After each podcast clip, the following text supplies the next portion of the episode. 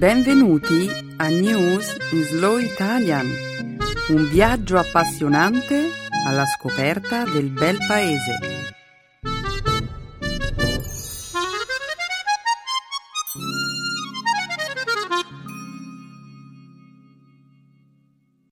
Oggi è giovedì quindici agosto duemilatredici.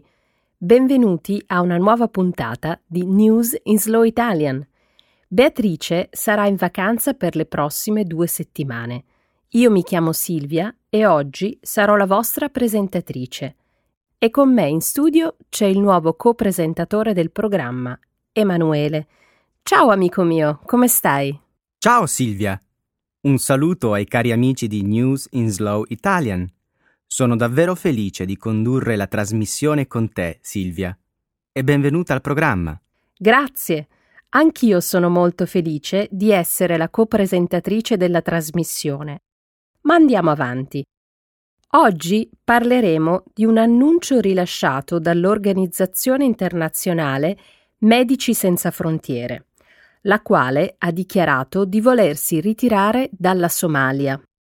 Del verdetto emesso da una giuria a proposito di un noto gangster bostoniano che fu il terrore della città per due decenni, della tensione tra Spagna e Regno Unito riguardo a Gibilterra e infine della proposta sviluppata da Elon Musk per realizzare un sistema di trasporto supersonico tra Los Angeles e San Francisco.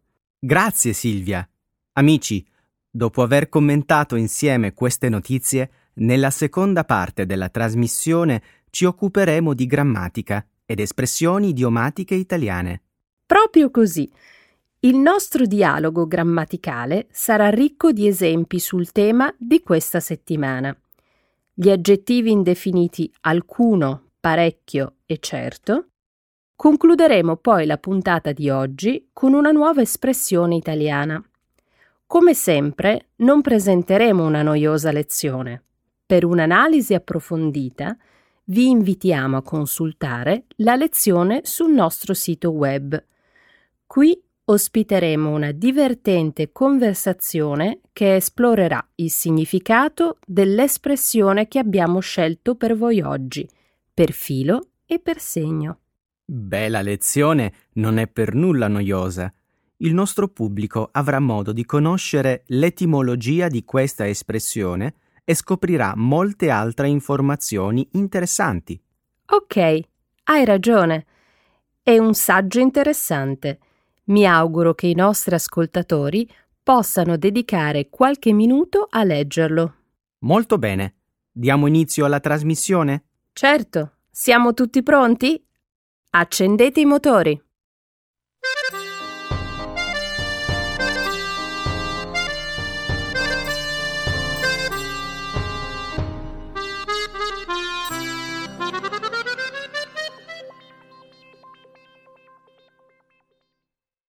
Medici Senza Frontiere lascia la Somalia.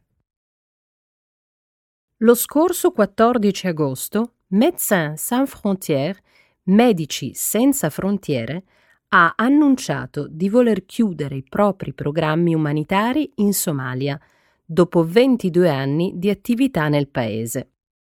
Nella dichiarazione rilasciata dall'organizzazione si legge che, in misura crescente, gruppi armati e autorità civili appoggiano, tollerano e giustificano l'uccisione, l'aggressione o il rapimento degli operatori umanitari. Ben sedici operatori di Medici Senza Frontiere sono stati uccisi dall'inizio della guerra civile in Somalia nel millenovecentonovantuno. millenovecentonovantuno. L'organizzazione ha subito decine di attacchi contro il proprio personale, le proprie ambulanze e strutture mediche. Oltre millecinquecento operatori sanitari hanno fornito un'ampia gamma di servizi in tutta la Somalia. Nel solo duemiladodici le squadre di Medici Senza Frontiere hanno fornito oltre seicentoventiquattromila seicentoventiquattromila visite mediche, ricoverato in ospedale quarantunomilacento pazienti, curato trentamilanovanta bambini malnutriti, vaccinato cinquantottomilaseicentoventi, cinquantottomilaseicentoventi persone e fatto nascere settemilatrecento bambini. Médecins Sans Frontières è un'organizzazione internazionale attiva nel settore medico-umanitario che venne fondata a Parigi, in Francia, nel millenovecentosettantuno. millenovecentosettantuno. Medici Senza Frontiere offre assistenza in base alla necessità ed è apolitica. La Somalia è proprio il luogo dove c'era più bisogno di medici. Una brutale guerra civile, la carestia, l'assenza di un adeguato servizio medico. La Somalia è uno dei paesi più poveri del mondo. Questo è il motivo per cui l'organizzazione è rimasta in Somalia per tutto questo tempo. Gli operatori di Medici Senza Frontiere hanno sopportato rischi enormi per lavorare in questo paese, perché riconoscevano la gravità della situazione. Naturalmente, non c'è stato alcun aiuto da parte del debole governo centrale. Non molto, in effetti. Medici Senza Frontiere doveva spesso scendere a patti con i gruppi armati e perfino assumere delle guardie armate per poter svolgere la propria attività di assistenza medica. E queste sono misure che l'organizzazione non adotta in alcun altro paese. Capisco. Niente funzionava per proteggere i lavoratori e il rischio stava diventando troppo alto.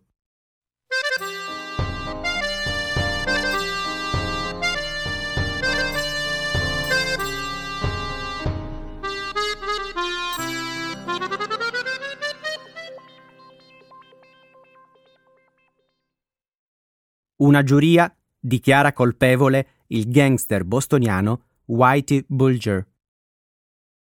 Una giuria federale riunita a Boston, in Massachusetts, ha condannato il famigerato ex boss mafioso James Whitey Bulger lo scorso lunedì, dichiarandolo colpevole di trentuno su trentadue capi d'accusa.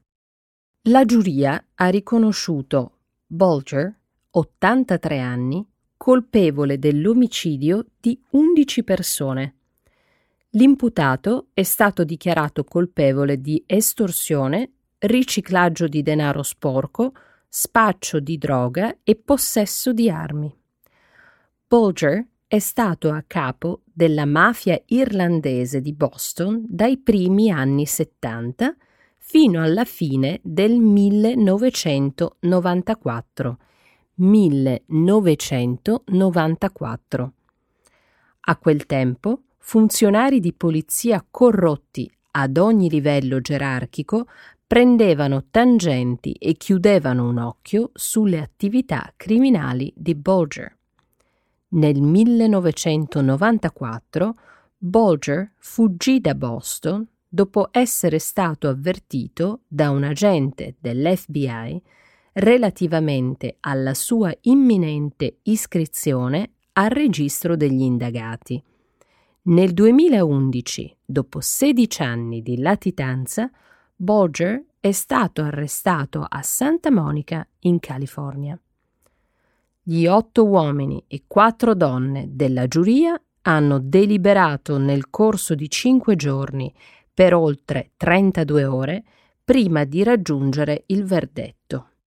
Durante il processo, protrattosi per due mesi, la giuria ha ascoltato la deposizione di settantadue testimoni e ha esaminato ottocentoquaranta reperti. Bulger rischia il carcere a vita. Prima del processo non sapevo molto su Bulger. ma ora capisco perché sia considerato come una fonte di ispirazione per lo spietato personaggio interpretato da Jack Nicholson nel film The Departed, distribuito in Italia con il titolo Il bene e il male. Molte persone a Boston pensavano che questo giorno non sarebbe mai arrivato. Bulger era una figura molto potente, era la legge a South Boston in quegli anni ed era protetto da agenti dell'F B I corrotti. Un brutale assassino a sangue freddo. Non ha nemmeno mostrato alcuna reazione durante la lettura della sentenza, come se si aspettasse il verdetto di colpevolezza. Di fatto, hai ragione. L'avvocato di Bulger ha dichiarato che il suo cliente era molto soddisfatto dell'esito del processo. Cosa? Perché?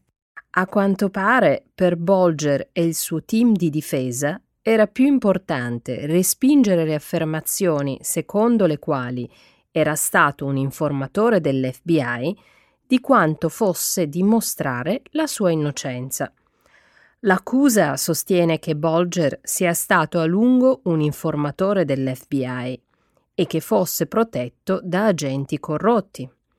Gli avvocati di Bulger affermano che il loro cliente abbia pagato alcuni agenti dell'F B I per ricevere informazioni in modo che lui e la sua banda potessero essere sempre un passo avanti rispetto alla legge. Per me questi sono dettagli marginali. Forse per te, ma Bulger sta lottando per la sua reputazione. Reputazione? Dici sul serio? Sì. Non vuole essere ricordato come un informatore della polizia, una talpa nel gergo criminale. Per anni, infatti, è stato visto come una specie di Robin Hood che si prendeva cura della classe operaia e teneva le droghe pesanti lontano dal quartiere. Questo era un mito, e il processo lo ha chiarito. Bulger era uno spietato assassino a sangue freddo. Auspicabilmente, questa pagina buia della storia di Boston si è ora definitivamente chiusa.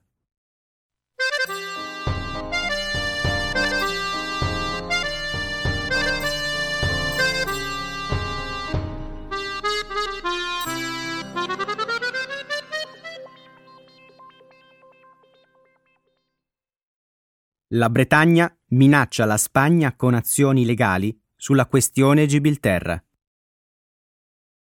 Lunedì la Gran Bretagna ha avvisato la Spagna in merito alle azioni legali che potrebbe eseguire sulla questione Gibilterra. Questa è una reazione ai controlli di frontiera più severi imposti dal governo spagnolo tra Spagna e Gibilterra. Le autorità spagnole hanno svolto ricerche su veicoli pesanti e controlli dei documenti che hanno causato lunghe code su entrambi i lati del confine. È stato anche proposto di applicare una tassa di cinquanta euro a tutti i veicoli che entrano o escono da Gibilterra.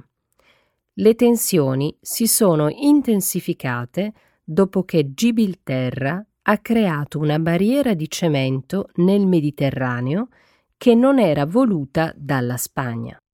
Gibilterra dice che ha voluto creare una barriera ecologica. La Spagna ha detto che bloccherà i suoi pescherecci. Una fonte diplomatica in Spagna ha detto domenica che Madrid può portare il suo caso alle Nazioni Unite.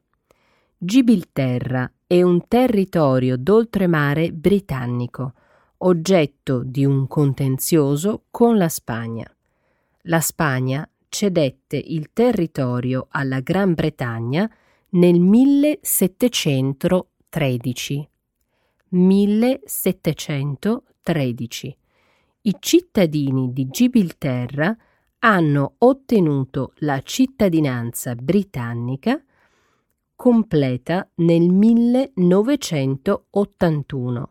millenovecentottantuno. ottantuno. Un referendum nel duemiladue ha sostenuto il ruolo della Gran Bretagna con il novantotto per cento degli elettori che respingono l'idea di sovranità condivisa con la Spagna.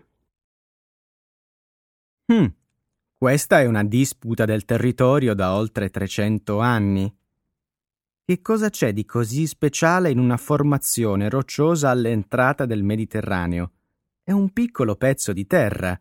Sì, è di soli sei virgola sette chilometri quadrati, ha dodici chilometri di costa, la sua popolazione è di circa trentamila persone. E ha un piccolo confine con la Spagna, appena un chilometro e due. In breve, si tratta solo di un'enorme roccia, Silvia, che non dispone di risorse minerarie. Ha risorse minerarie molto insignificanti e poche fonti naturali di acqua dolce. Quindi, perché ci sono continue tensioni tra la Gran Bretagna e la Spagna su Gibilterra? Si tratta delle acque per la pesca intorno a Gibilterra, no? Ma nel complesso Gibilterra è troppo piccola per essere importante nelle relazioni economiche e politiche tra i due paesi. È per i trecento anni di dolore per la perdita di un piccolo pezzo di terra ceduto alla Gran Bretagna? Sì, per la Spagna è soprattutto una questione di orgoglio. Le autorità di Gibilterra parlano solo con il Regno Unito. La Spagna si rifiuta di parlare con Gibilterra ed i due paesi non sono riusciti a scendere a compromessi.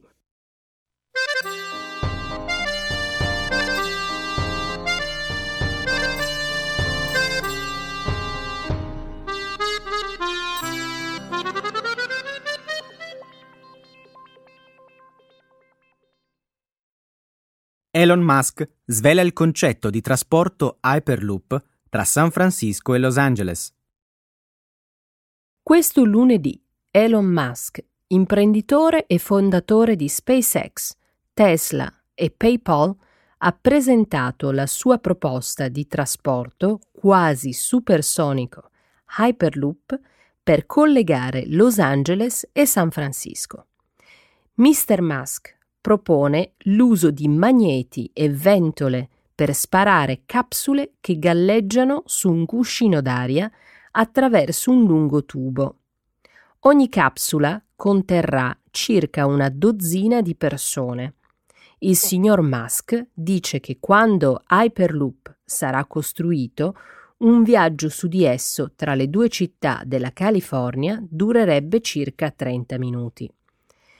In un documento che delinea la proposta Hyperloop, il signor Musk ha suggerito che il sistema solare sarebbe un modo più veloce, più sicuro, meno costoso e più efficiente per i trasporti tra Los Angeles e San Francisco, che il treno ad alta velocità attualmente in fase di sviluppo.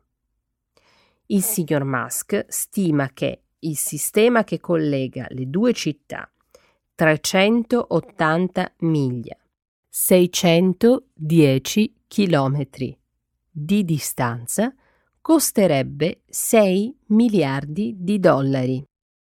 Le capsule potrebbero partire con una frequenza di trenta secondi, viaggiando fino a settecentosessanta miglia per ora.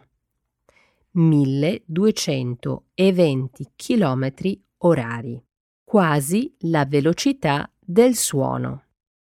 L'accelerazione iniziale, secondo il signor Musk, sarebbe simile a quella che si prova in un aereo, una grande spinta. Poi, una volta che ci sei, dice Musk, non c'è alcuna percezione di velocità. La forza G sarebbe piuttosto bassa ed al massimo mezzo G. Ah, ma tutto questo è così cool e sembra così reale. Prova ad immaginare, Silvia, in circa sette nove anni viaggeremo con Hyperloop. È molto cool, ma non mi sembra vero.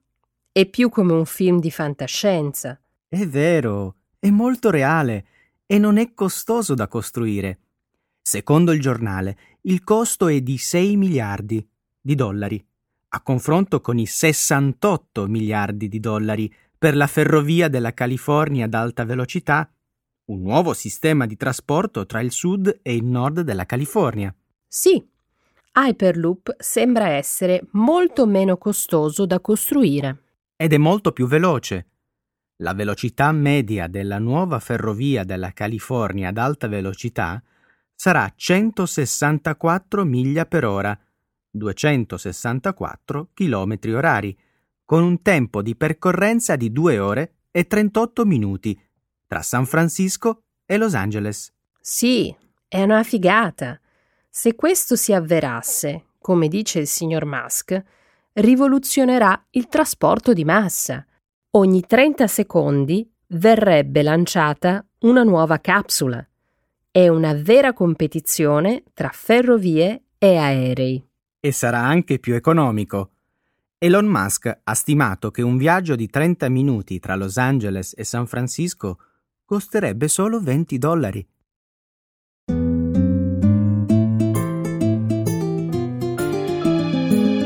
Adesso la grammatica, per capire le regole di una lingua poetica.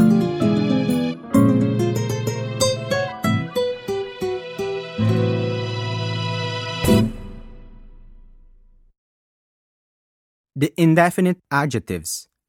Alcuni, parecchio and certo. Stamattina, mentre sfogliavo il giornale, ho letto alcune notizie sul recente ritrovamento di un'antichissima strada romana e di parecchie monete d'oro. Una scoperta affascinante, certo, ma quale sarebbe la novità? Come quale? Le monete sono state trovate nel cuore di Londra. Beh, niente di nuovo sotto il sole. Londra, o Londinium, venne fondata dagli antichi romani. Non lo sapevi? Beh, sì. Sapevo che le legioni romane avessero invaso la Britannia, ma onestamente ignoravo che fossero stati loro a fondare la città. Ebbene sì, avvenne parecchi secoli fa. I romani si insediarono proprio in quel punto del Tamigi dove oggi sorge la City. Quindi, al loro arrivo, quei territori dovevano essere un'aperta campagna, forse abitata da alcune popolazioni nomadi. Probabilmente sì. La città fu fondata come un accampamento di legionari e crebbe nei secoli fino a diventare un importante centro commerciale. Insomma, dai romani agli anglosassoni, il cuore finanziario della città sembra non aver mai smesso di battere. Pare proprio di no. Sembra che certe cose siano destinate a sopravvivere. Ecco, mi chiedevo appunto questo. Che fine hanno fatto i romani? Abbandonarono la città? Sì, ma ciò avvenne parecchi secoli più tardi, in seguito al declino dell'impero. Poi, alcune popolazioni provenienti dalla Germania e dalla Danimarca ne presero il posto. Gli anglosassoni. Ne hai sentito parlare? Spiritosa. Comunque, è incredibile pensare a come queste monete abbiano viaggiato nel tempo. Eh già, un viaggio che prima le ha portate negli angoli più remoti dell'impero romano, per poi attraversare duemila anni di storia e giungere fino a noi. Quasi duemila anni, dici bene. Le immagini sulle monete raffiguravano l'imperatore Adriano, quindi, secondo gli archeologi, è probabile che siano monete coniate intorno all'anno centotrenta dopo Cristo Ho una domanda per te. Sai perché sulle monete romane era sempre raffigurato il volto dell'imperatore? Sicuramente per suggerire agli archeologi del futuro l'anno di origine delle monete. Dai, sì, serio. Riflettici bene. C'è un motivo ben preciso che ha a che fare con l'informazione. Hmm. Forse l'obiettivo era fare della pubblicità. Visto che le monete potevano viaggiare facilmente in tutto l'impero e arrivare nelle mani di tutti i sudditi. Bravo! In altre parole, in assenza di radio e televisori, le monete erano per gli antichi romani un mezzo di comunicazione, un modo facile e veloce per diffondere certe informazioni. Quindi era un modo molto efficace per far sapere a tutti chi fosse il nuovo imperatore. Giusto! Emanuele, secondo te, che fine faranno tutte quelle monete? Pensi che finiranno in qualche museo? Parecchie sì. Forse alcune saranno abbandonate nei magazzini e forse certe finiranno ad abbellire la casa di qualche collezionista. Beh, una cosa è sicura. Il viaggio di quelle monete è destinato a non finire. Ecco le espressioni. Un saggio di una cultura che ride e sa far vivere forti emozioni.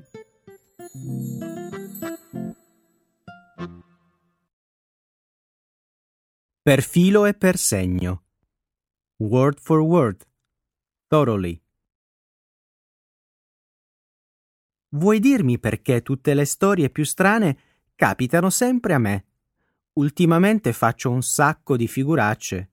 Credo che fare brutte figure per te sia un dono di natura, un regalo che viene dall'alto. E chiamalo regalo. Se potessi, ne farei volentieri a meno. Comunque, vuoi che ti racconti di questa mia ultima disavventura? Certo che sì. Voglio sapere tutto per filo e per segno. Per filo e per segno, hai detto? Bene. Allora ti racconterò tutto nei minimi particolari. Dai, comincia. Io nel frattempo mi siedo su questa comoda poltrona. Spero che la tua storia sia interessante, altrimenti, vista la mia stanchezza, rischio di addormentarmi. Ascolta. Due giorni fa sono andato in biblioteca perché volevo trovare la vecchia edizione di un romanzo poliziesco di cui avevo sentito parlare. È vero che ti avevo detto di raccontarmi tutto per filo e per segno, ma io mi sto veramente addormentando. Ti prego, puoi venire al dunque della questione? Ok, come vuoi. Ho avuto una discussione con il bibliotecario e lui mi ha quasi buttato fuori. Aspetta, aspetta. Adesso sei andato troppo avanti con la storia. Fai un passo indietro. Perché il bibliotecario voleva allontanarti dalla biblioteca? Perché gli ho chiesto dove potevo trovare la sezione dei libri gialli. Gli ho detto, a yellow book, please. E lui sai che ha fatto? Si è girato, ha preso l'elenco telefonico delle pagine gialle e me l'ha sbattuto sul bancone. Che mi venisse un colpo! Ho capito, c'è stato un malinteso. Emanuele, ma non sapevi che le storie noir, i thriller e i polizieschi si chiamano gialli soltanto in Italia? Certo che lo sapevo, ma in quel momento avevo la testa fra le nuvole e non ho fatto caso a quello che dicevo. Per cambiare discorso, ma perché si chiamano gialli? Perché la casa editrice Mondadori, agli inizi del Novecento, pubblicò in Italia una collana di libri dalla copertina gialla. Il genere era appunto quello poliziesco e noir. Quindi il giallo delle copertine era un modo per distinguere questo genere dagli altri. Giustissimo. Da allora, quindi, tutti i libri, i film e le rappresentazioni teatrali che esplorano questo genere sono chiamati gialli. Ma, ritornando alla mia disavventura, non vuoi sapere com'è finita? Certo che lo voglio sapere. Raccontami tutto per filo e per segno. A quel gesto scortese del bibliotecario ho reagito istintivamente e mi è capitato di alzare un po' la voce. Ah, ho capito. Ecco perché il bibliotecario ti ha invitato a uscire, ma tu non hai cercato di dargli una spiegazione? Sì, certo. Per fortuna ho chiarito l'equivoco e alla fine ci siamo fatti anche quattro risate. Poi lui mi ha trovato il libro ed io, per ringraziarlo, gli ho offerto pure un caffè.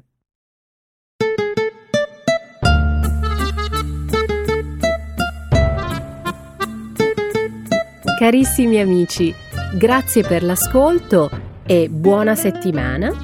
Grazie Emanuele per la tua compagnia. Grazie a te Silvia, sei stata molto simpatica. Arrivederci. Ciao a tutti.